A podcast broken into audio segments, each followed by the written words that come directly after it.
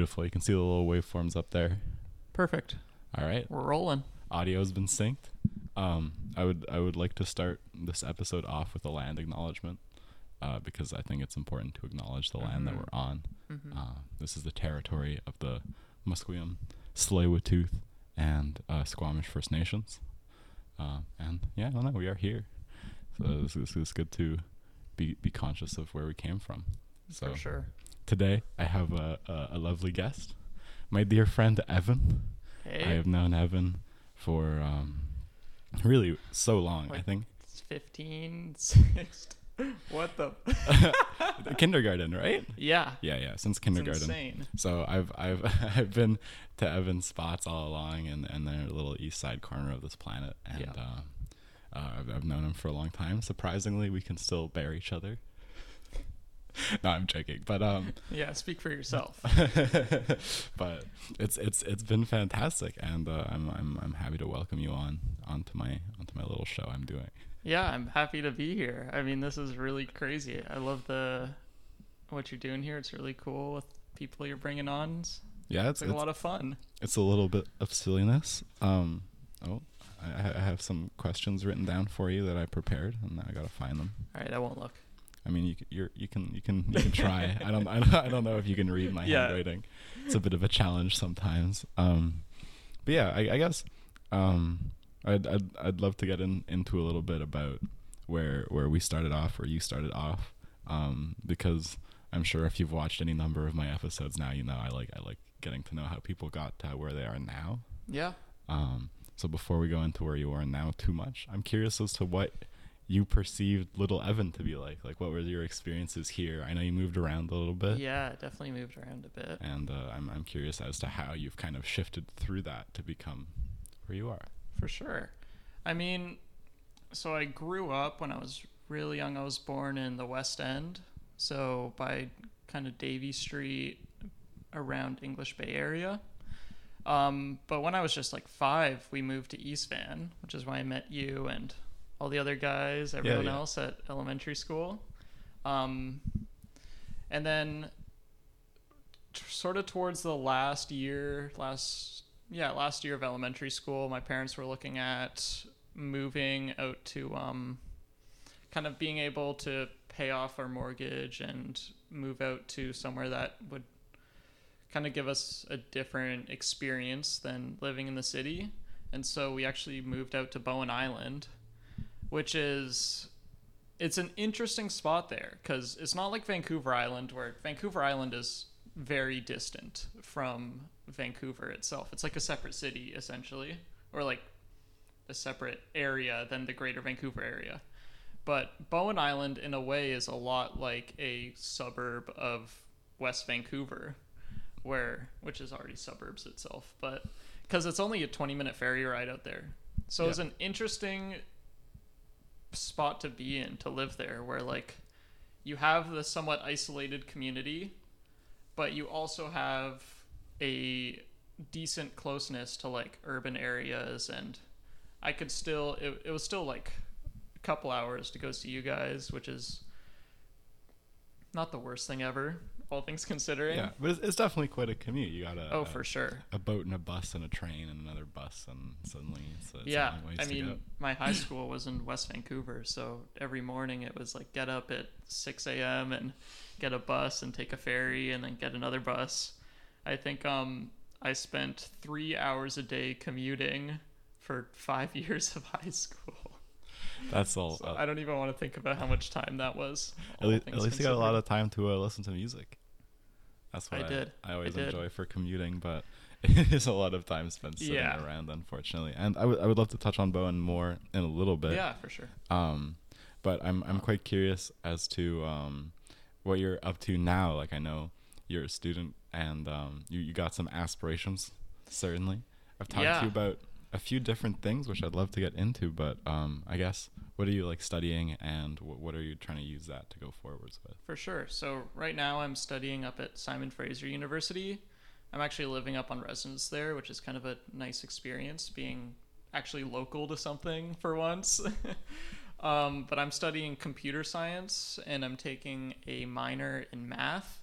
And I originally was going to do in high school, I was thinking of doing like a math major, but it's like, oh, you can't get a job, whatever. And so I did computing science, which is just as good. And I'm happy I did, because getting into like the upper level math courses is, it's pretty, it's wild stuff. It's definitely something else from like high school and calculus and all that.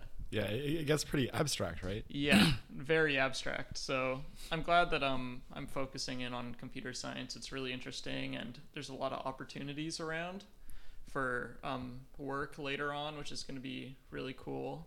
Like getting to explore that kind of job space. Yeah, definitely. I think there's such a demand for technology. I'm just thinking back to a conversation we had a long time ago where you said you were thinking of being a teacher. Yeah, it's always something that I've been interested in. Like, I love working with kids, and for 3 years now, I've done summer camps in the summer, working with kids aged like 5 through 10. And it's a really incredible, like, rewarding experience. It's a lot of fun.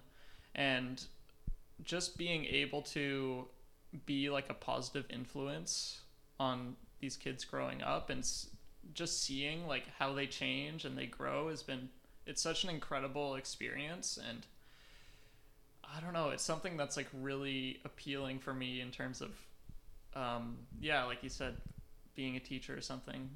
I think is all the like training you got to do and all that. Like I have a friend who's getting into teaching, and it's just a lot of work, and a lot of it seems like really frustrating. And especially once you're already a teacher, there's a lot of hurdles you got to get through. Like I think the state of teaching in Canada is not so bad, but I know especially like in the States, being a teacher can be really rough. Yeah, that's for sure. And I mean, even here, I know my mom tried to become a teacher. I don't know if you knew that, but she worked at Kitsilano Secondary School as for her bachelor's in teaching, and she hated it. Yeah, I think the high school age in particular is a challenging one, because they kind of stop being nice. For sure. That too. Yeah. Luckily, I haven't had to deal with that age group. But yeah, no, so it definitely depends on the age group. I could see doing very well as like a university professor, working with like some really astute people, but I think there's something really soulful about being able to work with younger people and watching that like progression. Yeah, it's kind of a dilemma where like I really enjoy working with younger kids and being able to help guide them, but I also enjoy the topics of the like higher level topics. I would probably rather teach to like more interested students, to like a university kind of thing. Yeah, which is cool, because that actually might be an opportunity in the future. Definitely. Because you don't have to do as much teaching training to be a professor, which is ridiculous, but you know. Yeah, I mean, it's just like you've kind of gone through the academic ringer, and at that point you're ready to put other people through it. But yeah, it's a cool thing, and I think that you do have that like ability to communicate well with people. So I could certainly see you doing very well at that. Well, thank you. Oh, no worries. For real. That'd be a long way off either way. So I mean, for sure, there's so many opportunities going forwards. Who knows? Exactly. You know, you might team up with like Iverson and become some tech giants or something. But no, it's just a lot of future prospects, and I was curious about where you were on that right now. Mm-hmm. I'm a little curious about the university life, because I think that there's a lot going on there. Yeah. And definitely a very big like parallel to your time on Bowen. So yeah, a big difference. Big difference. Yeah, big difference there. Big difference. So I'm curious, kind of like what it's been for you recently. Like I know you just moved in with one of our mutual friends. Yeah. Not too long ago, you've been doing some courses.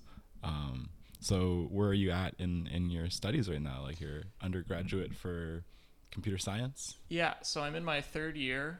This is technically like starting my third year, although for the past like 2 years or year and a half, it's all been online and all out of order. Everything's all messed up. So, but right now, yeah, I'm starting my third year courses, which is the upper division of university. So you start to specialize more, and you get more freedom in what path you want to take with your courses, which is something really cool. It's how they do the comp sci program at SFU, where there's all these different fields. So there's like AI, software development, database systems.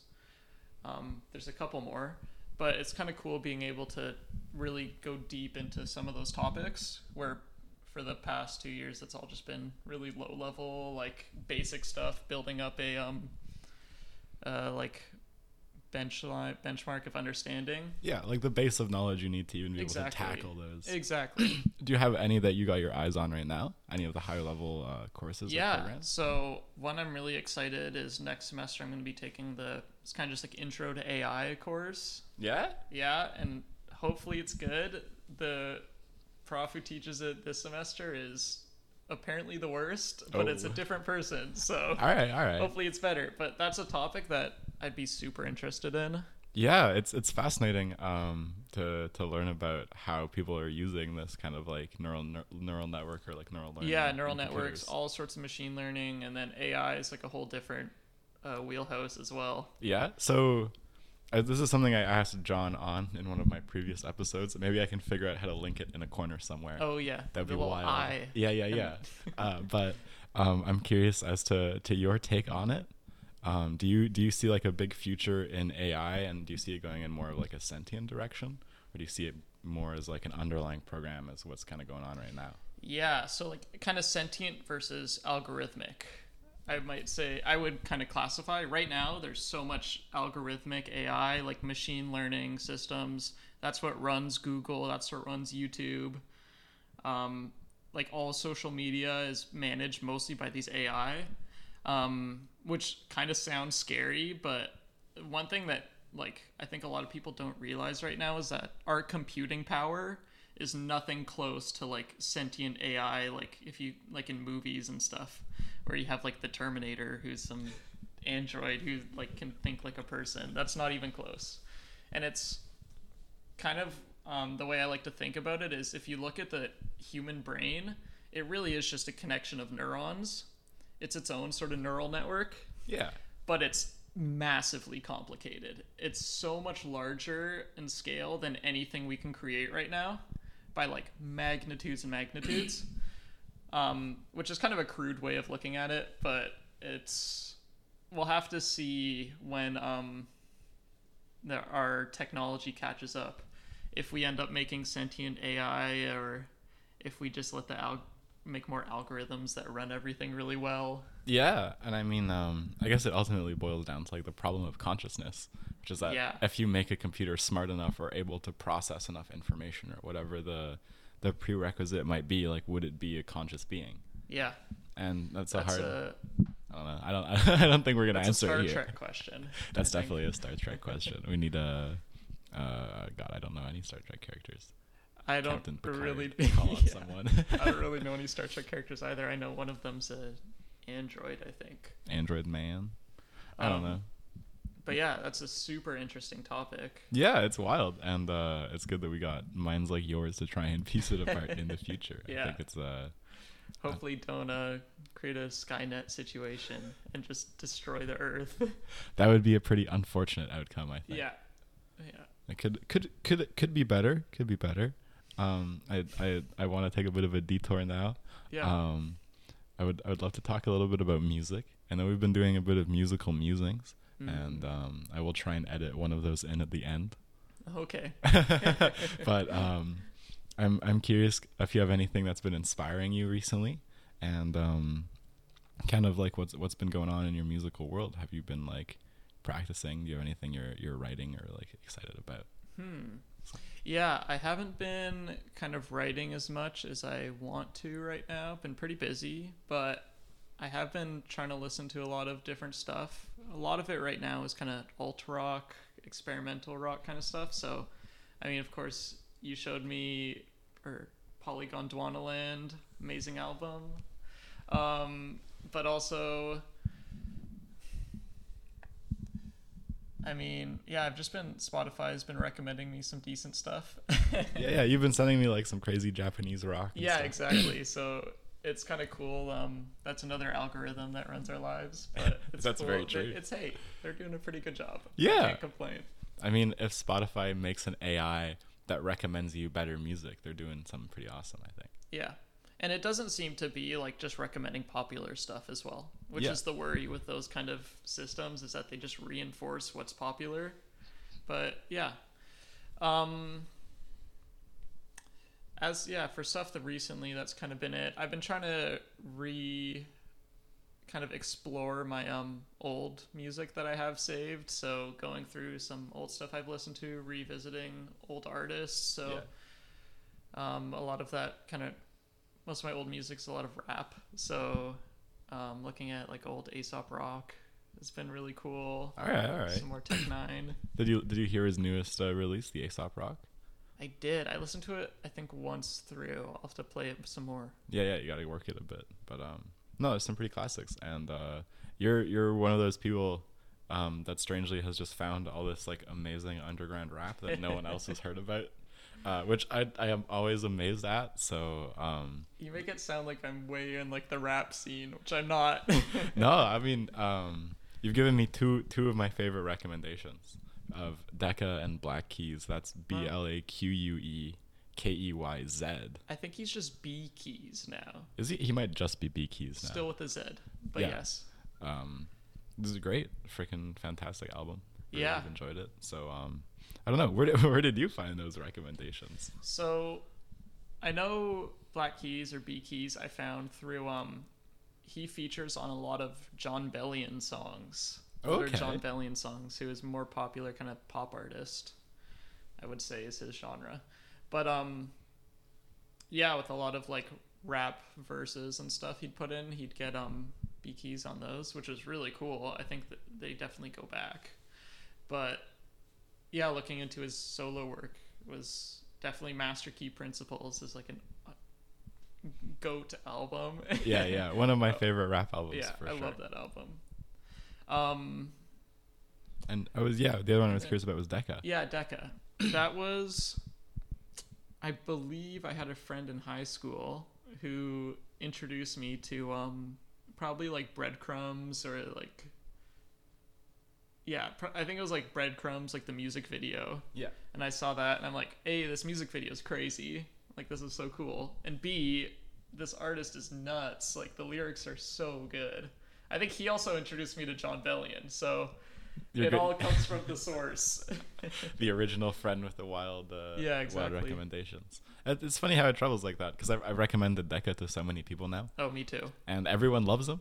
Yeah. I recommend less people B Keys, because it's just so sad the music's not on streaming anymore. I know. The music is also pretty sad. It is also pretty sad, but I mean, it's a cool aspect. Yeah. I love that like melancholy rap music, like Kill Bill the rapper does that. Rav does that as well. I love those guys. Yeah, there's a bit of an edge to it that I think is missing in a lot of rap.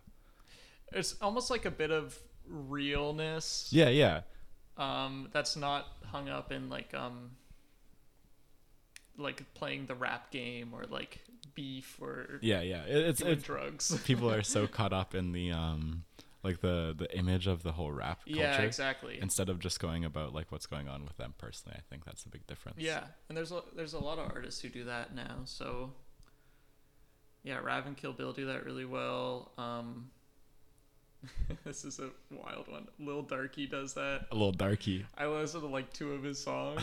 Very edgy. All right. But yeah, I don't actually know if I've heard any Lil Darky, but he's got some crazy music videos. Yeah? As well. All right. Animated ones, which are cool. I'll have to check that out. Check out that recommendation. It's definitely cool to see some like real music out there, like some actual expression, I guess. I mean, I don't want to knock on like. Yeah, I mean, there's super well-made music that isn't about that. Don't get me wrong. But the cool stuff that goes under the radar. Yeah, totally. So I think those are some cool recommendations. I would definitely recommend. I'm a little bit on like the whole music video thing, but this has to do more with like content consumption in general. Oh yeah. I think that YouTube, TV, stuff like that can be a pretty big hindrance in like the modern lifestyle, especially with the whole like year and a half of doing nothing from COVID. Yeah, YouTube has like consumed my life and it's awful. I feel kind of the same way. I watch far too much content, and It's kind of strange going back to the whole AI algorithm thing. They've gotten really good at figuring out. You're doing a really good job. What people like to watch. So I'm curious if you have anything that you do to like regulate yourself, regulate your internet, your distractibility, to try and stay on top of work, or like any strategies that work well for you to get stuff done. Yeah. So stuff that has worked well for me, getting like a really. Oh, that was you. There's a bit of a gel falling. Wait. Technical difficulties. Let me just. There's a bit of tape right there. Got a bit of extra ASMR for you folks. Yeah. There. Crinkling paper. All right. You need the microphone with the ears on it. Oh yeah, yeah. We just put it right here. It's like, ASMR. Yeah, we're podcast. Both on one side of the audio. Hey Evan, I'm not even gonna cap. I want to shoot an ASMR podcast. That'd be bizarre. I'm not gonna say that I'm into ASMR, but that'd be interesting. There's definitely a whole world of. It's a can of worms. Yeah, it's very polarizing. Exactly. It's very polarizing. But I don't know. I like ASMR. I would use it to sleep sometimes because my brain doesn't do that. Yeah, I think it probably has a lot of like really useful applications and benefits to listening to it, I'm sure, but just not for me. Yeah, totally. It weirds most people out, and I respect it. But yeah, what were we talking about? We were talking about how do you regulate? Oh yes, regulate your internet usage to be a productive human being. So what I was going to say is that. Having like a really solid sleep schedule is super helpful in general. I find that I end up using my phone or the internet in general, social media, when I'm usually like out of sync with kind of with my sleep schedule, or if I'm feeling like kind of tired or not up to something, especially in the morning and at nighttime. That's when I use it the most. So really like solidly getting out of bed at this time every day and trying to be in bed by this time every night, and like getting that the same even maybe through the weekends as well. You can cut loose as well, but yeah, that's something that's been like probably the most effective for me. Other stuff, a lot of apps have like ways to regulate your usage. Sometimes just like monitoring your usage will give you a bit of a like shell shock of like, whoa, that's a lot. That's weekly screen time reports. Oh my god. I got some pretty hefty ones every once in a while. Yeah, I'm like, ooh, it's like wonder where my week went. I've been slipping. Yeah, but no, it's a good thing to monitor, and that's actually not really what I was expecting you to answer with. So okay. That's a curious answer, and I think you're very right. I definitely fall into the trap of like, oh, it's only 11, I could watch YouTube videos for another 4 hours or something. Yeah, or like, oh, I'm in bed, I'm pretty much sleeping. Yeah, let me just pull out my phone. One more episode, whatever. One more video, yeah. Or whatever. Yeah. But it really does. You do notice that, or you notice the change when you stop doing that. It's like, yeah, that is not sleeping. Yeah. It's not an effective way of getting rest. It's by no means sleep. But what were you thinking? Was I thinking? What were you thinking I was going to say? Or like what strategies? I don't know, just like getting stressed when assignments come, so like having a reason to like get it all done, or using like a Pomodoro method or something, not just like sleep better. I think that's a better way of looking at it. I mean, definitely like being stressed about assignments and stuff, and if you're in like a kind of not ideal mental state, so if you're stressed, anxious, whatever it may be, that will contribute to whatever usage you have.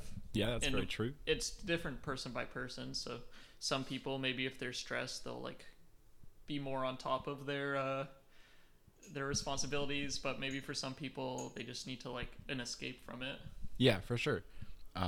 This ties into something that's like is this like arousal theory in psychology. It's that idea of how like activated your nervous system is, and for some people there's like a zone of optimal arousal that's different for everyone. So some people will perform the best when they're calm, some people are really excited. That's just like a personal thing. Yeah, so no, that's for sure. Do you find that for you, you get you have to be like really aroused, not in the sexual way, but in the autonomic way to get things done. Like, are you wait until it's a problem and then get it done, or do you find that it's been helpful for you to structure things out and plan things out? If it's something I don't want to do, I often wait until it becomes a problem. One thing that definitely a main motivator for me is if there's someone relying on my work or relying on me for something, I'll be way more on top of it. So like group projects or meeting up with someone. Like, this is one thing for me going to the gym is if I'm going with somebody, I'll pretty much always be there. But if I plan ahead, like, oh, I'm going to go tomorrow morning, it might not happen. Might not happen. It might be one of those morning YouTube... Like, I hate letting other people down. I'll let myself down all the time. Yeah, but letting someone else down is a bit harder. I feel awful doing that. That's funny, how we learn to value other people more in that way. Well, I feel like I treat people the way I feel like I should treat myself. You know, like... You feel like you should treat yourself this way? I would want to be treated this way by people around me, so I'll treat them that way, but I won't do that, extend that to, like, how I manage myself. Yeah, which is, it's hard. It is, because I think that it's a good rule to live by, as like treating yourself as someone you like or like are responsible for in a way. Yeah, it's like the reverse golden rule. Yeah, treat yourself how you would like others to treat you, or how you would like to treat others, something like that. Wait, how do we reverse the golden rule? Do unto thyself as you would do unto others. Yes, something like that. I like that. Actually, I have a question about this. Sure.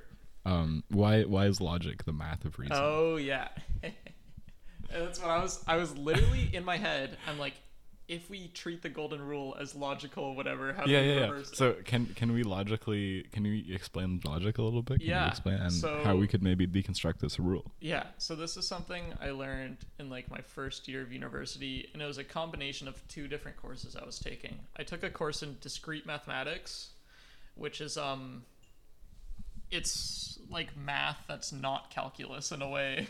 So instead of looking at like these slopes and graphs, you look at like how different numbers interact with each other. There's tons of concepts under it outside of just calculus that you do in high school. But in that we had a section on logic and how you can treat logical statements as these sort of mathematical terms, and you can create equations with them, and you can like replace stuff and do operations on the whole thing and like solve them, which is pretty cool. And then the other course I was taking was a philosophy course where you actually use those concepts to write papers, and to write papers that were like solid. So like there weren't like a lot of like counterpoints or counter arguments. You had to make sure you follow these logical rules to make sure that your argument was solid. Yeah. And so the combination of those two was really interesting to me because, yeah, like you said, logic is, in my opinion, the math of reason. And I think reason is like the number one human trait in terms of progress and in terms of just like anything positive. Yeah, there's usually reason behind it. That's true. And everything from, I guess, technology, the more modern things, like the most crucial innovations, things like language, which is really important. There has to be reason behind it. Yeah, and even just the way we interact with each other. Yeah, you can't just act all crazy willy-nilly. Yeah. You're never going to get along with people. Exactly. It's if someone's being unreasonable, it's one of the most frustrating things. That's very true. Right? Like, think about when, like, you know, when your boss is, like, being silly or, like, it's like, what the hell are you guys doing? Why are you doing this? It's so frustrating. It is, especially when people won't see that they're being unreasonable. Like, if there's something that's blatantly obvious to you, but people just don't get it, that's like, all right. I don't know. So, what was I going on about? Right, I was actually quite curious as to if we could deconstruct the golden rule. I guess we kind of already did in a way. Well, okay, let's do it. So, do unto others as you would have them do unto you. Yeah. So, we could say doing unto could maybe be like an implication. So like, or it could be a relation between two things. So if I was A and you were B, yeah, I would do unto you would be like A to B, as you would do unto me, so B to A. Yeah. So you could kind of relate them in that way. This isn't like literal logical things, but this is another this is in the field. Okay. And so that's actually a really interesting thing, because immediately what you get there is a bijection, or like a two-way implication. And so when you reverse it, it's actually just itself. Yeah, it's the same thing. It would be like A plus B equals C, or B plus A equals C. Yeah, it's pretty much, if I am... This is so, like, abstract. This is a... we're losing people. That's okay. Essentially, it could only exist either going both ways or not at all. It could only exist going both ways, but not at all. Yeah, because... So it doesn't make sense for me to treat you well and for you to not treat me well. Yeah. Or vice versa. It has to be mutual. So either we're both like not treating each other well, or we're both doing unto each other as we would. Yeah. And well, I don't know. I think that's a great way to act in general. Golden rule is pretty valid. It's a reasonable way to act. It is. And very logical, because if you don't want people to treat you a certain way, or you don't, why would you wait? I said too many words and tried to listen to myself. It's the golden rule. It makes sense. Yeah. But no, okay. That's logic. I like logic. Would you ever consider studying philosophy or anything like that more thoroughly, or are you more into the whole, I guess, technological and mathematical side of it? So yeah, I've taken 2 philosophy courses. As at SFU, you have to take 2 humanities courses, so I took 2 philosophy courses, and they've been like 2 of my most interesting, like most enjoyable courses. That has been the only time I've been like, yeah, let's write this paper, let's go, like this is gonna be, I'm so excited to write this paper. I cannot relate. Yeah, because when you do like English or history or social studies, like any of those things, it's always you're writing about something that happened and you're doing synthesis or analysis on it. And you have to follow like really strict rules, and it sucks. And it feels like everyone's done it before as well. Like you're never doing anything unique or interesting. You're basically reiterating what your teacher tells you at best, and like trying to come up with your own idea that someone else has already come up with. Yeah. And then you get graded on like how well you're able to imitate like scholars. Yeah. Which is lame. But where these philosophical papers that I've had to write, it's you actually like look at a topic, and in one of these courses we were looking at specifically current topics, so like stuff that's still being debated, and you have to analyze different papers that other philosophers have written and use that information to form your own opinion, and then from that opinion you have to support it with arguments and with these logical rules and all that. But you're really just writing a super unstructured paper that's just about your opinion. Yeah. Which is like way more fun. Do you get to do more kind of like stream of consciousness writing? For sure. Yeah? 100%. Oh, that sounds good. Why am I even in English right now? I'd recommend trying a course. I don't know how flexible your courses are at Langara there. Yeah, I mean, I'll certainly... look into it, but hopefully I'll just be able to do an SFU one in the future. Yeah, I was gonna say, when you transfer over. Yeah. Look out, 20 whatever. I don't even know. I don't even know what year. I don't even know. I looked into it, and apparently they have a program to allow people in under special circumstances, which would count as me, because I have ADHD. So it would basically lower the admission and look at my profile instead. Which could be kind of good. That's a reasonable thing to do anyways. That's true. I've been floundering a little bit. Yeah, it's kind of like a topic of debate of whether or not like GPA admissions or any of that is even a useful way of determining how successful someone will be in university. Yeah, that's fair. Because from what I've heard, and this is anecdotal, but it's apparently not even like a very good determiner of... So like if you're successful in high school, it doesn't necessarily mean you're going to be successful in university. Yeah. And that's the way they do it right now, where they just look at your high school grades and your GPA pretty much. And some more elite universities, you have to write like papers and stuff, which makes more sense. Yeah, they want to look at you as like a person and not as a number on like a data set. You'd hope so. Yeah. But yeah, I think sometimes they just go through so many applications that's the way it ends up being done. That's true. And I mean, when you have like thousands of people applying in a term, it's hard to give everyone the attention they really deserve. Yeah, exactly. It's a weird spot it's in. Truly. But we're lucky here in BC to have really good like transfer programs. Yeah. And I don't know. Hopefully it'll pull through. It's exciting to be able to go to uni and like see the boys in the campuses. I don't know. It's cool. Yeah. No, it's a lot of fun. It'd be super cool having you up there. Yeah. Of course. Love to go. And I mean, my mom works there, so I gotta make it up. You get the free tuition.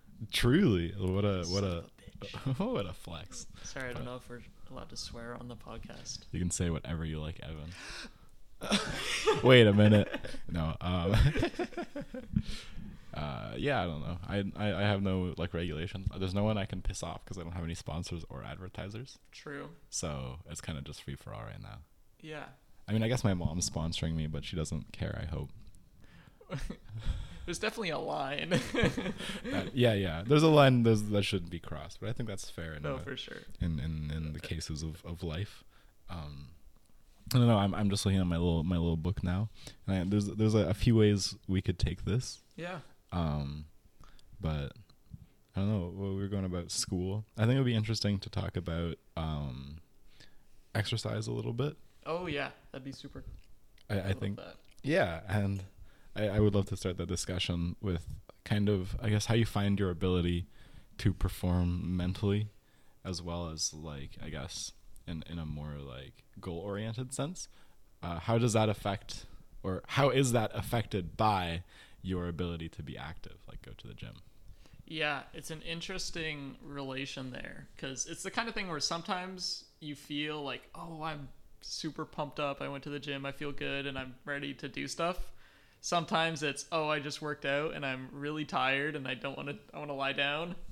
So it's hard to say if there's a direct connection. But one thing I will say is that if it's like having the gym being part of my routine and part of my habit in general, I think I feel a lot better about myself and about just what I do and everything. Like when I'm active, which is hard to do, especially in computer science, and it's a cold winter. It's all rainy and it's dark all the time. But when I'm active, I feel just like a lot better in general. I get better sleep and I think harder. I think harder. That's a very important thing to do, you know. I think, yeah. I don't know, at least personally, I find like a big correlation to it for my mental well-being, just like feeling good in myself. Yeah. I think it's an important thing to feel all right, just like going about life. And, at least personally in my experience, I found that to be one of the biggest things. It's just like how consistently I can move around and like kind of let loose in a way. Yeah, and it's really fun like being able to do like more physically demanding things. So like if I go climbing with you, that's a lot of fun, or going biking, or it's cool to be able to try something new and have a decent amount of like success with it just because of you're in like a decently fit state. Yeah, you got a good baseline. I know in high school, like I was pretty out of shape. The main thing was I had terrible like stamina or like endurance. So like I couldn't run very much.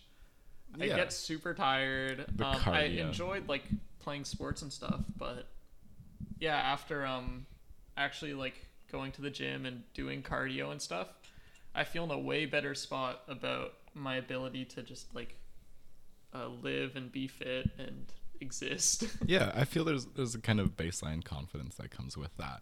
Like if something were to happen or that you needed to help someone out, that physically you'd be able to perform it. Exactly. I don't know. I think that's an interesting thing and something I'm always curious about because I at least for me, it affects me a lot. So I'm curious as to how people manage that. Like, do you feel like you need to schedule it in? Need to schedule in going out and doing things, or can you function well just like slogging away for a few weeks.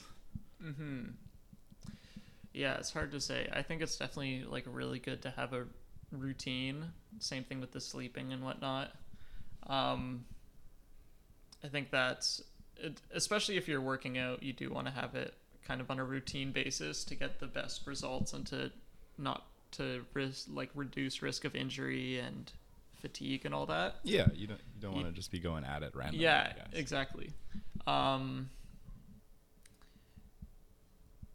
yeah, I definitely need to like schedule them out and try and get like a set in, like, okay, Monday at this time, Wednesday at this time, I'm always going, because otherwise it just kind of slips away. Yeah. Well, it's when you do that, you stop making it a choice and it's just kind of something that you do. Yeah. And then it's really easy. Exactly. It's a good spot to have it in. Yeah, that's a pro tip. Trying to reduce the number of choices you make. Yeah. Decision fatigue is real. It's very real. That's hard. It is. It's hard to always be deciding everything. There's so many things you have to think about in the world. Too much thinking. Brain hurt. Yeah, so no decide. Just do. Exactly. Yeah, no, I've been trying to do that. I've been really bad at it. I keep making choices about things, and it's unfortunate. Mm-hmm. Building habits is so hard. That's very true. Did you ever read any of those like self-help habit books? I have not. Classic. Well, that's probably a good thing. There's a lot of good info out there, and there's a lot of just kind of like junk. Yeah, there's a lot of this will fix your life, so buy it. Yeah. The self-help industry is massively overfull. It really is, but it's bloated. it's a little bloated. It needs a bigger belt. It needs a bit of trim is what it needs. It needs to hit the treadmill. That's true. No, sorry.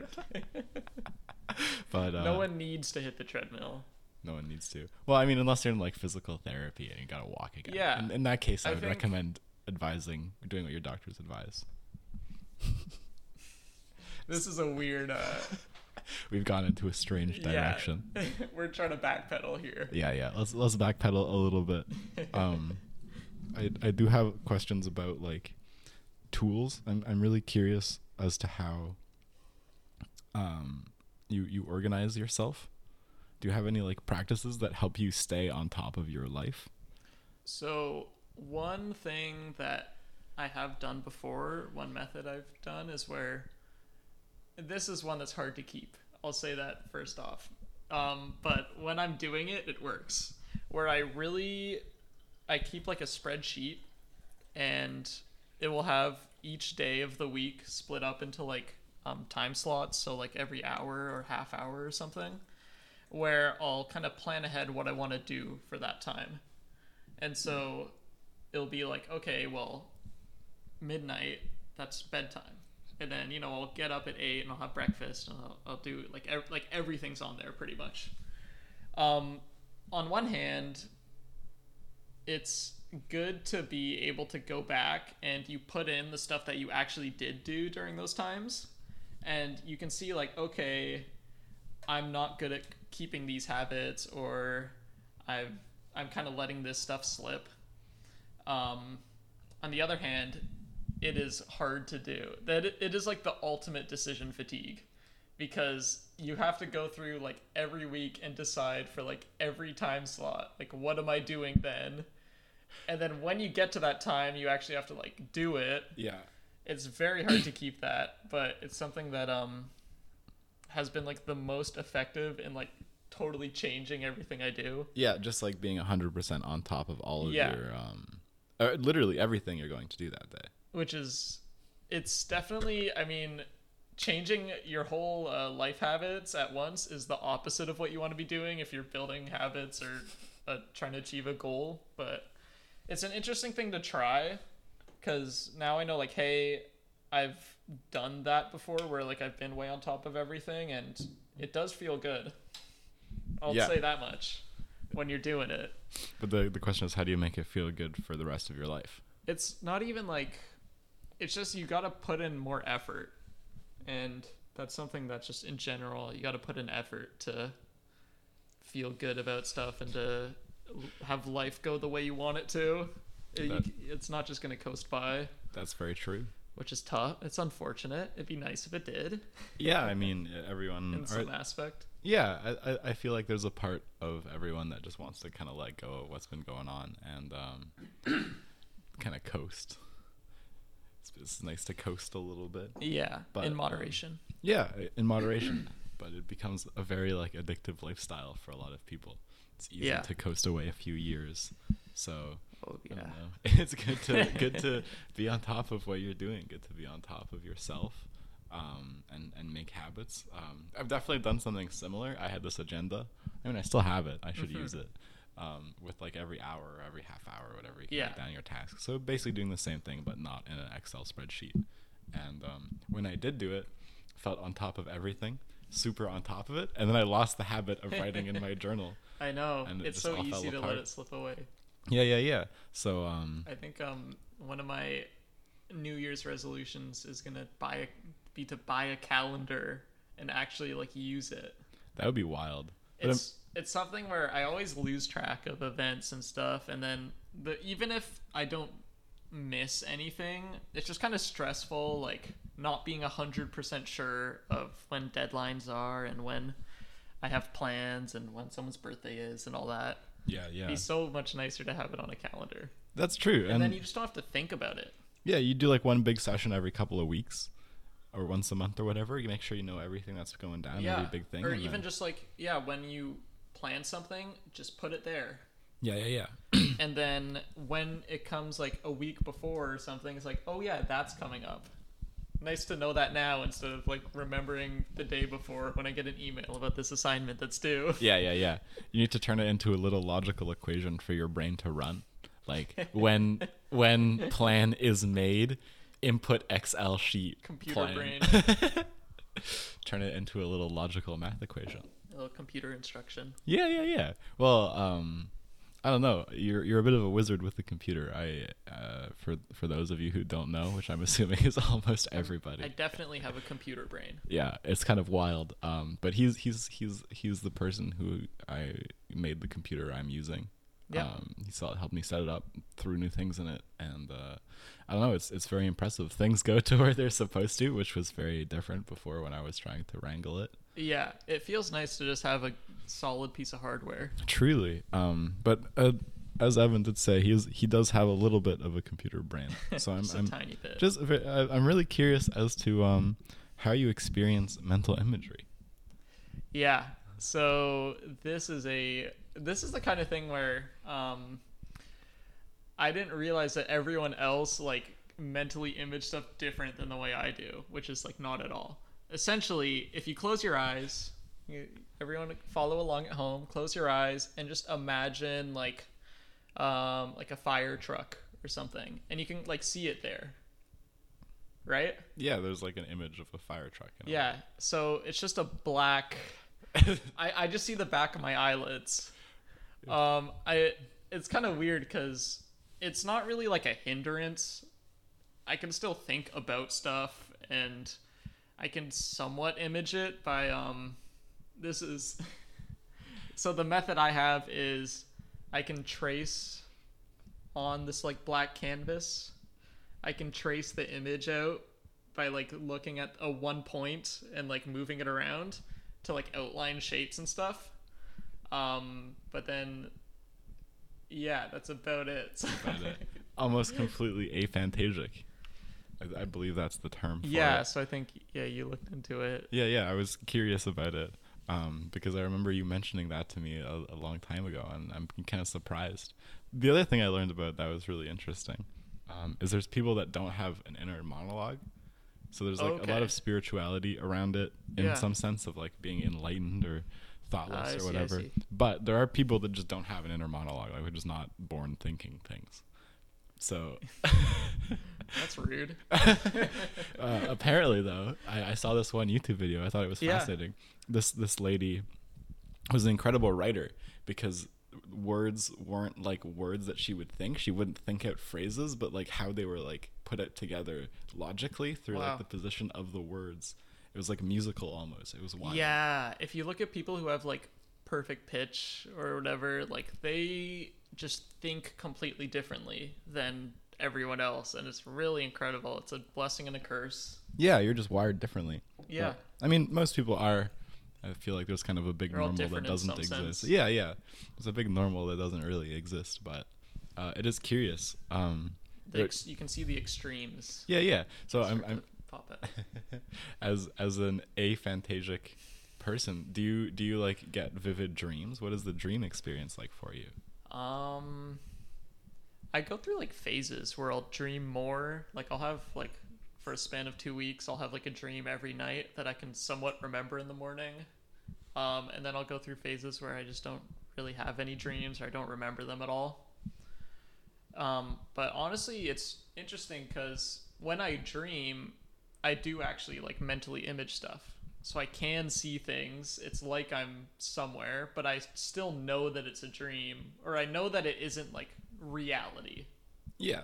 So I kind of play out like a scenario in my head, right? In this dream scenario where I see things and I hear things and whatever. But, yeah, it's interesting. I definitely can't close my eyes and like recreate any of that. Huh. And, I guess you said it felt very like vivid in a way. Do you ever lucid dream? I don't think so. I feel like I have agency in my dreams, but I also feel like they kind of follow like there's like a destined path that my dream is going to take.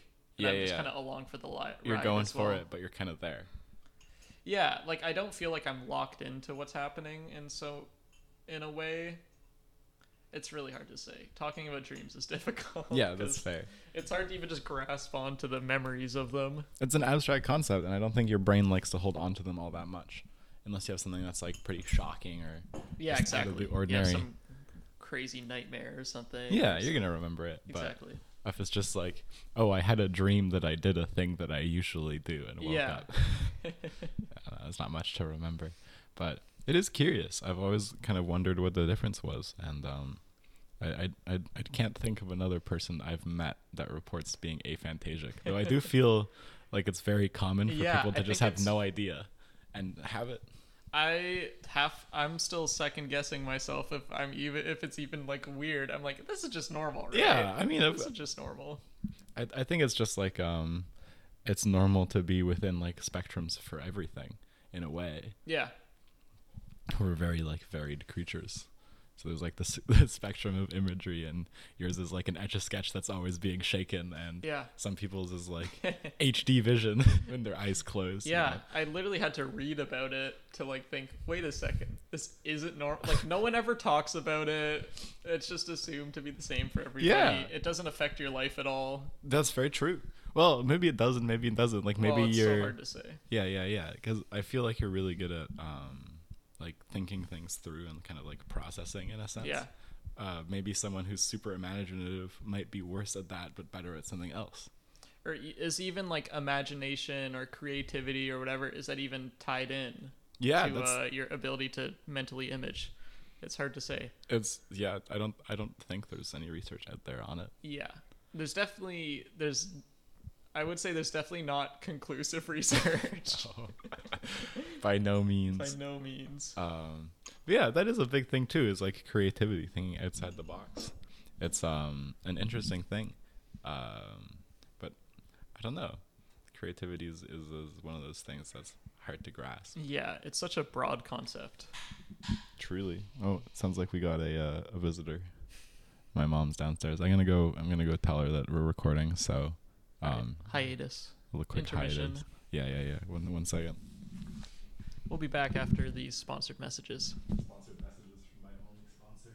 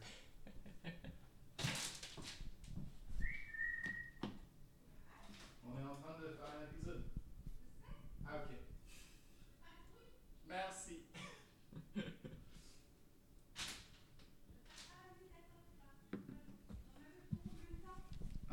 Okay. Merci. Moi tu dis non peut-être?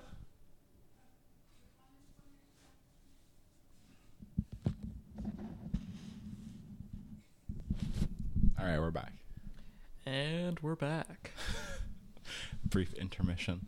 Had to tell my mom that we were recording an episode, and she already knew. Okay. I usually put a little like pamphlet downstairs. Like a it's too bad you don't have like a door or like a trap door to help block the noise in the attic. Yeah, I was thinking of throwing a little blanket over that thing. That might be a good idea, but it's all gonna move eventually. Yeah. That's the plan. It's moving into the basement. Very exciting. I know, it's so exciting. Anyway, what we're talking about creativity being weird. Yeah. Creativity is pretty weird. It is pretty weird. One thing, this is actually, okay, here's another thing with like something that I assume is pretty normal about like the way my brain works is I like to like do patterns of stuff. So this is, for example, walking on the sidewalk. I will like try and step on the sidewalk crack like an equal number of times with both my feet. Yeah. So I'll be walking, right foot on the crack. Okay, I'll try and get the left foot on the sidewalk crack next time. Just taking like slightly awkwardly big steps. Yeah, like I try and get like a rhythm going. That's so. So you like finding the patterns in things. Yeah, for sure. What are other things that you find patterns in? Another one is when I'm driving or when I'm like in the bus or something going along the road. Often I play like a little game where I look at the road stripes and I try and like put my foot down for where it's a stripe and up for where it's not a stripe. So I'll be like kind of tapping my foot in rhythm with it. Or I'll do it where like I try and avoid the cars. Oh yeah. Bus rhythm. Is that a thing? I do stuff like that quite often. Yeah? Okay. Yeah. So maybe this isn't weird. It's, I don't know anymore. That's true. It's hard for people to know what's weird or normal because everyone just kind of lives in their own little experience. Yeah, exactly. Yeah, I used to do this thing all the time where I'd like imagine there was a little dude running on like the hillside or like the countryside or like the traffic or whatever and like jump through it. So like visualize running through traffic basically, but at traffic speed. Yeah. I don't know. I think that's pretty normal for people to fixate on things like that. I think that's like a real deeply baked part of the human brain is that pattern recognition and some very like deep patterns, like this is a face, things like that, or like this is a snake or something. Like we recognize things, which I think is always interesting. Mm-hmm. I don't know. We're pretty wild little critters, but there's one more thing I'd really like to dive into with you. Sure. Just kind of the Bowen life. Oh, yeah. Obviously, I don't think most people probably don't know, but for people that do know, Evan obviously has been on Bowen. You did mention that. Yeah. Been on Bowen for a long time, and it's a beautiful spot. It is beautiful. You have. I will give it that. An amazing house off a ways out into the island. Yeah. A large property and lots of wildlife and a little lake and a trail nearby, and it's incredibly serene, but it's also not like the big city. Definitely not. it's as far removed as you can get from that. Yeah, we pretty much from our house there, you can't like see any other houses. Yeah, it's like secluded. It's like all forest everywhere. It's amazing. We do have a decently nearby neighbor, but like one neighbor. Yeah, and I don't know, it's just a very different lifestyle. I'm curious as to how you think that's kind of affected you as like a young person. It has been it's been a bit tough. Yeah, I will definitely say.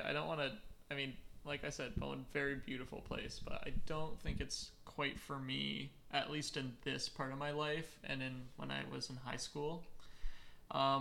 Just like being physically separated from it's like, very isolated. All your friends and stuff is something that was a big issue. So yeah, that's I think a lot of my social interaction now. Like a lot of it is online. I know people like all across the continent pretty much at this point, which is kind of an interesting experience that I don't think everyone has. I know that some guys in Georgia that I like play games with all the time. Just I've never met them in person. Super tight homies. I don't really know what they look like. Yeah. But yeah. Found other ways to make friends in a way. But... Yeah, exactly. But it's definitely it's been hard, like, getting, moving back to, so when I moved up to SFU and now more local, it's definitely hard getting to know people. Yeah. It's a skill that I feel like I'm missing a little bit. Yeah.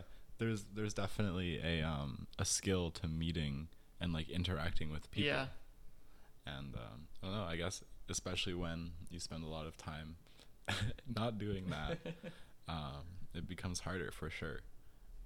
Yeah, but I do like to think, I think I do have, like, a pretty good appreciation of nature and of, that kind of lifestyle that I think a lot of people wouldn't have. Yeah. You've lived kind of the kind of serenity of it for a long time. Like, I've come to appreciate it. Yeah. But I just know that it isn't really for me. Yeah, or at least at this point, obviously. You want to, like, you want to study and have friends and go out and commit debauchery with people, God only knows. But it's exciting to be, like, fucking 20 and doing whatever. Yeah. It's there's definitely a lot of skills that come with that, like a lot of practical, quote unquote, practical skills. But like chopping wood, man of the woods. Yeah, like some more building, digging, garden related skills. Yeah. Some sort of just like navigation in a way. Getting around the woods. I'm pretty good at. Yeah. Not getting super lost. It's hard though. It's really easy to get lost in the woods. It's crazy. It definitely doesn't take skills to get lost in the woods. Yeah. But no, it's really cool. I'm curious as to what about Bowen you kind of enjoyed the most. Like if there was anything about it that you'd really put on like the highest pedestal, like one day I'll go back to this for this reason. Uh-huh. Is there anything about it that really like stands out to you? I think more recently, like the last couple of years living there and after moving away, like I still visit a lot, but it's definitely like an appreciation for getting work done or like getting something physically done. So like I said, like chopping wood, digging something up, making a path or a trail or building something. Yeah, setting up a new garden. Or... And you put some like real effort to it and you get a real tangible outcome. Yeah. Which is something, especially like in school, you lack that a lot. Like you'll write like a assignment and it's not like something that's important in your life anymore. It's gone.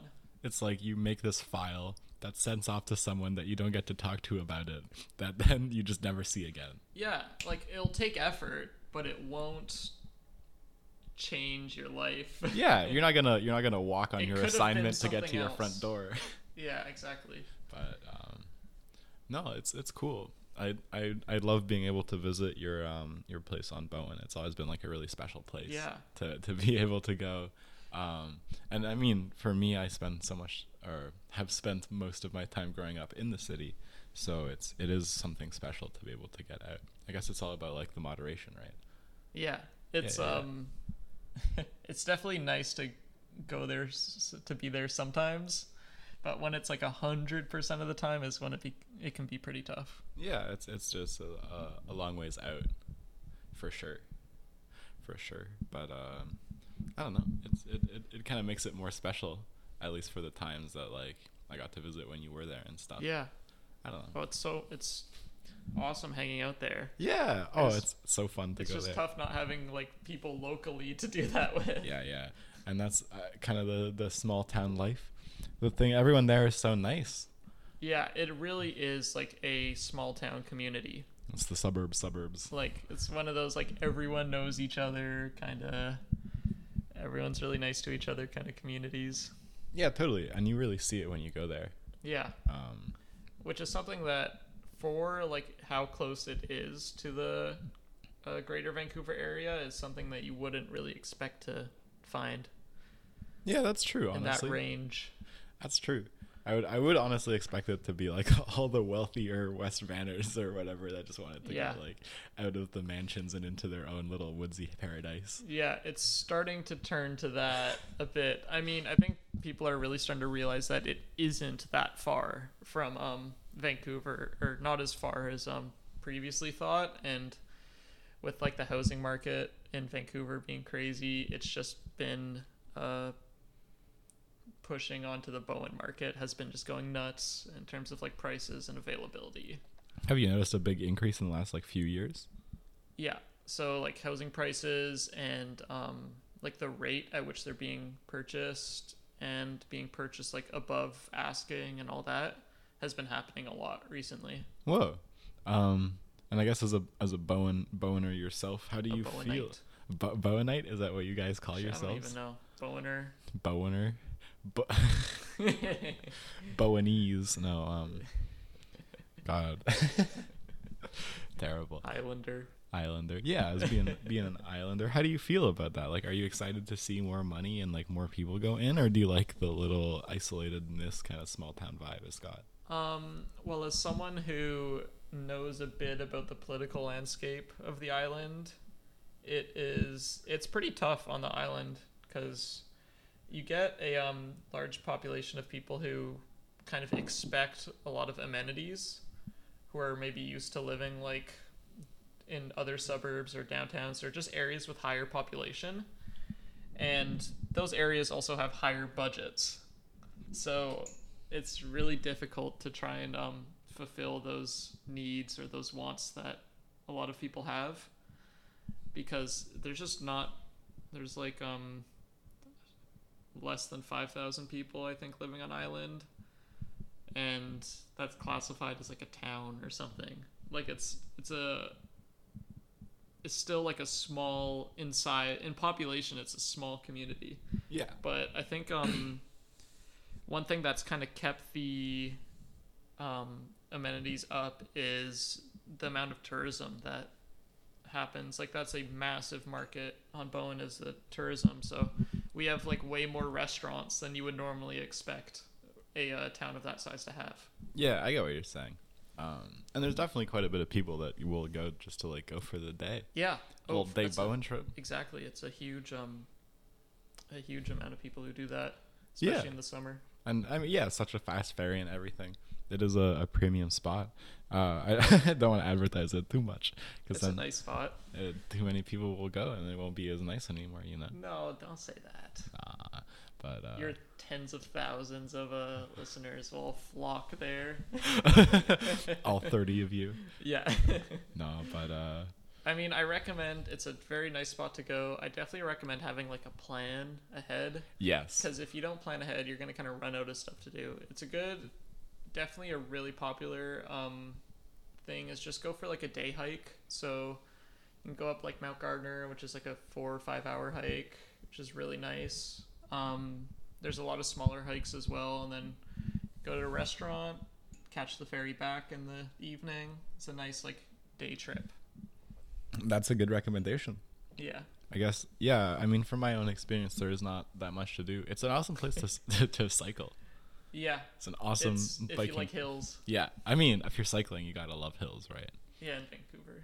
In Vancouver. I mean, there's probably some people out there that are like, I only want to ride on a perfectly flat loop.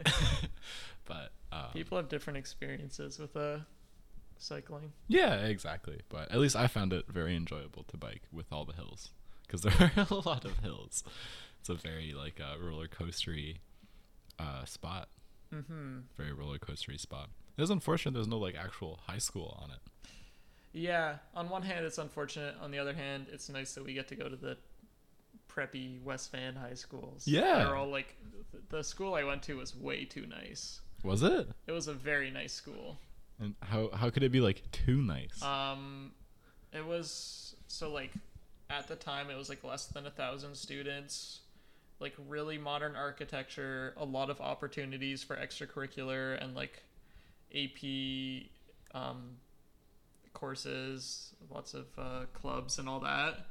But really it was just a super nice building with a lot of opportunities for stuff, which you wouldn't have that if we had a Bowen High School. Yeah, that's very true. It wouldn't exist. Yeah, not that much opportunity. So it is a pain in the ass to an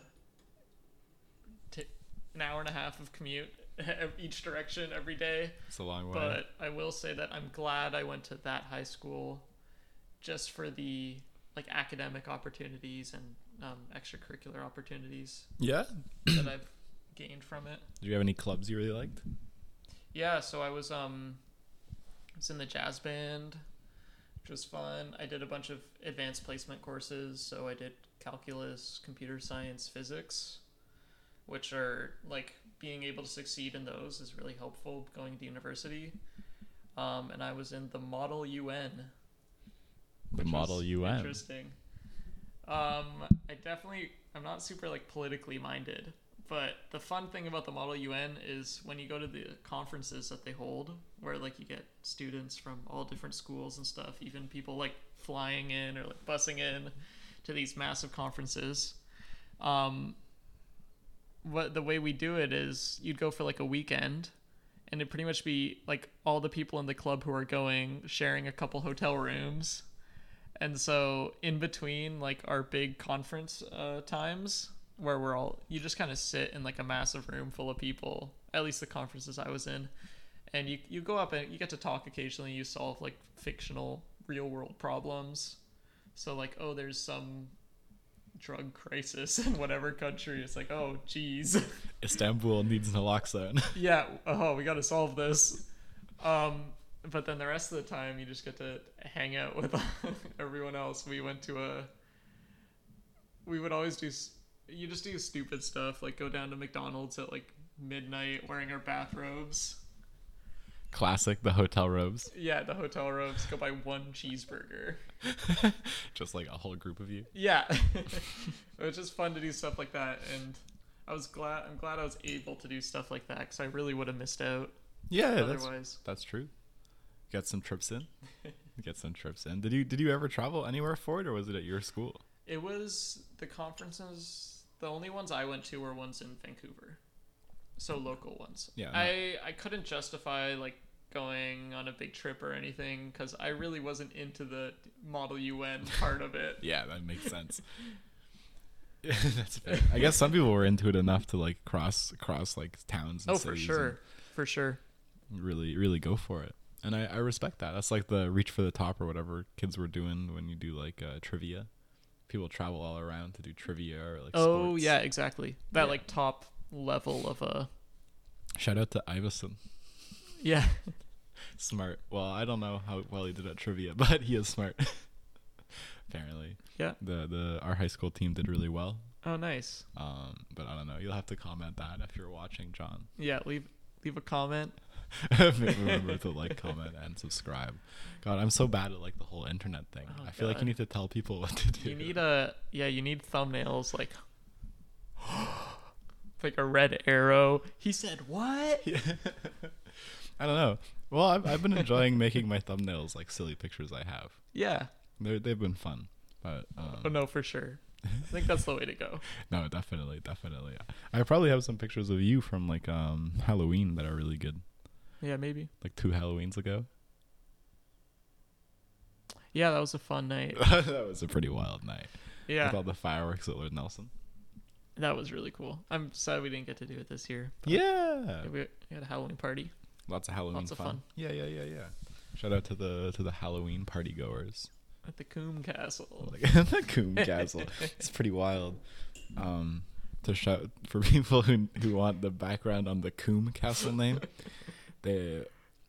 Some friends of mine are roommates at this place, not too far off of UBC, and they wanted to be able to let people leave reviews on Google Maps, because that's really important. Yeah. Make sure you leave the Coombe Castle a review, but of course Google wouldn't allow the Cum Castle. So that'd be insane. Oh, welcome to the Cum Castle. So they called it the Coombe Castle instead, which is very reasonable.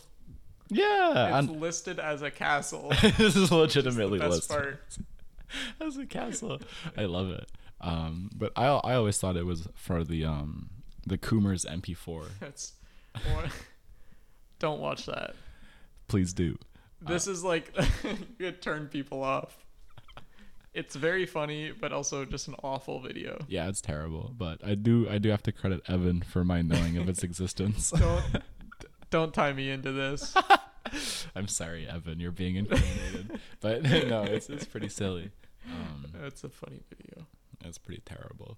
But that's the background on the whole castle, I guess, for those of you who didn't know. Most of you probably don't. I don't know.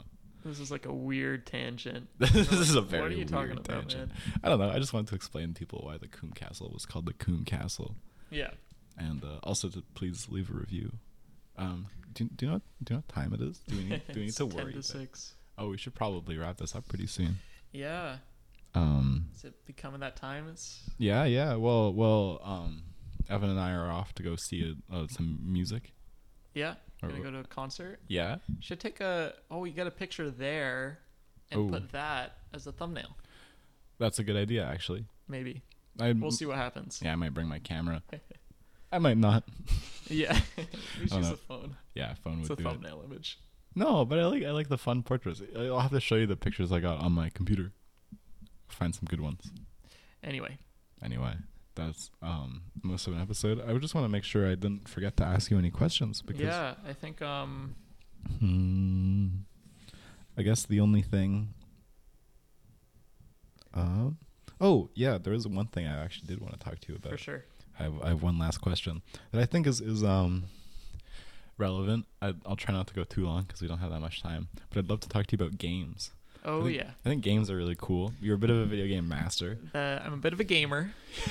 Evan is a little bit of a gamer. That's definitely a big part of my life, especially with the online, with the internet being my social circle. Yeah.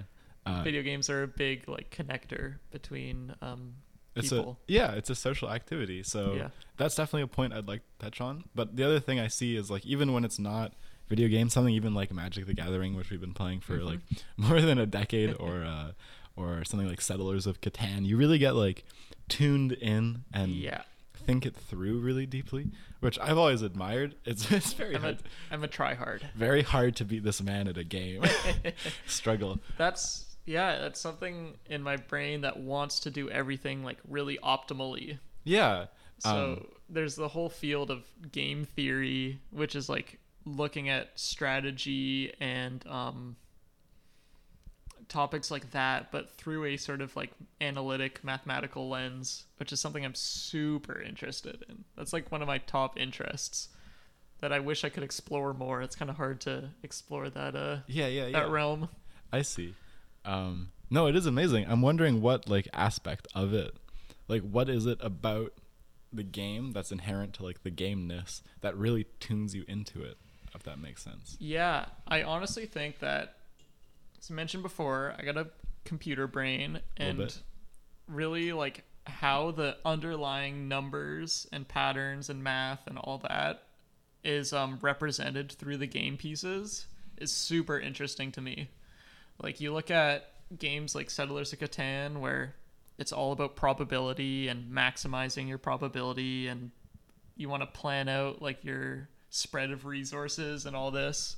Is there's a lot of aspects in it that are really cool. All right. That really speak to me. Yeah. I can definitely see that. I guess the other thing I'm curious about is in that moment, let's say you're in a really intense Catan game as it goes. Are you thinking if I do this move, this probability of this going my way or this won't? Are you breaking it down like that, or does it feel more instinctive for you? No, it's 100%. I'm breaking it down. Okay. Yeah, it's instinctive to break it down. All the time I'm doing risk reward, kind of, that's how my brain analyzes stuff, and it isn't the most applicable way of making decisions, but when it comes to playing games, it is very, very accurate. If I build here, then I'll get X percentage of Y resource, but then if I build here, this other thing will happen.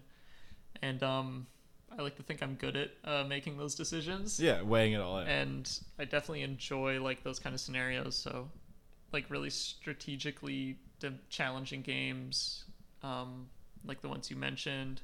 I like puzzle games. Mm-hmm. I like on another hand, there's the other side of the coin where games being a social event or a way of interacting with friends and stuff, a lot in the way that sports would be. If you have your friend group who all plays basketball or something, well, I've got my friend group who all play video games. Yeah. We all play whatever game. But that's a massive part of it for me as well. I often find myself not playing games if I'm not playing with somebody. Yeah? Which is an interesting spot to be in. Kind of like the gym. Yeah.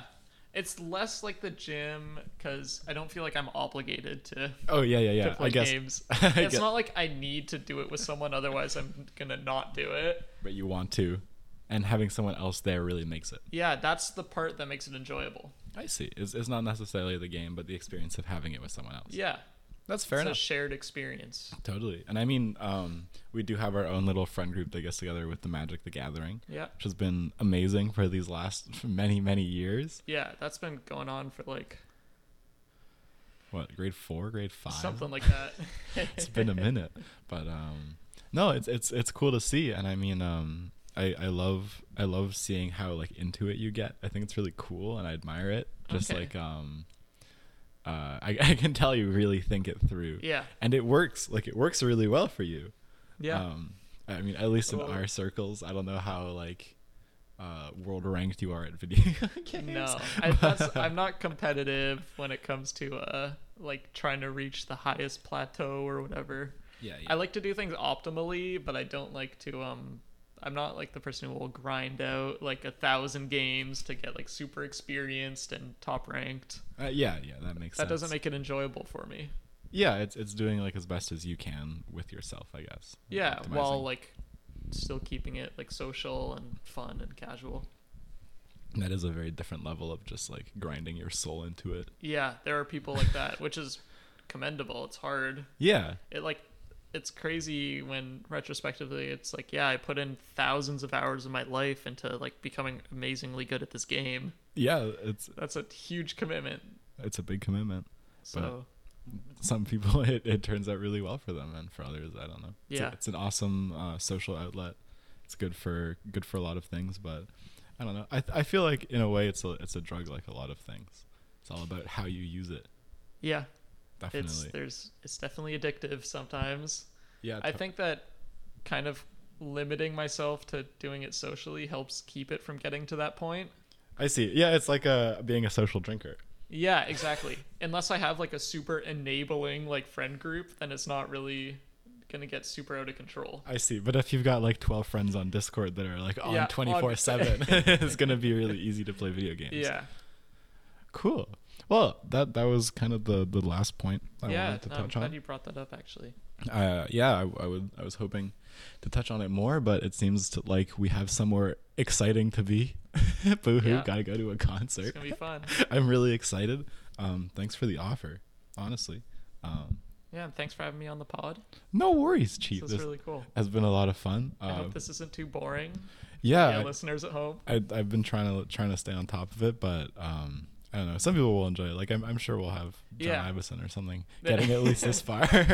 Cooper, maybe one person. Shout out to you boys. We love you. Shout out if you made it all the way to this point. Huge shout out. I guess last thing, I'd love to give thank you to the people that have helped me, because I've received a lot of help. Yeah. I have my friend Sam Mitchell. Thank you for theme music. Without you, I wouldn't have music. Yeah, it's awesome. I can't believe I even have music. I feel so professional editing that in my. Premiere. Thank you to Noah for letting me use your Premiere, because otherwise I literally wouldn't be able to put this together, so thank you. Otherwise, a big shout out to my mom and dad. I exist. That's about it. Shout out to the day ones. The day ones, all the OG homies, of course. And my buddy Reiner, who's helped me so much with all the setup, the lighting, the audio. So yeah, thank you all. Thank you for listening if you made it this far. And thank you. Yeah, that'd be kind of wild. And I'm gonna try and edit in one of the videos of us singing, whatever I've saved onto my computer. Yeah. Sure thing. I think that'll be hilarious. Be a fun outro. The best outro. Little secret outro for the people that actually stuck it. Exactly. Anyone who's listening has any questions, put them in the comment section. I'll come through and I'll try and answer anything that's down there. People have questions, and make sure to like and subscribe. Sure. Share this content if you enjoyed it. No, don't leave. Stop. Wait. And yeah, thank you so much for watching. Mwah. Peace out. Wild. I still don't know how to like YouTube. Yeah, it's like hard to not do like a rambling outro. It really is. All right.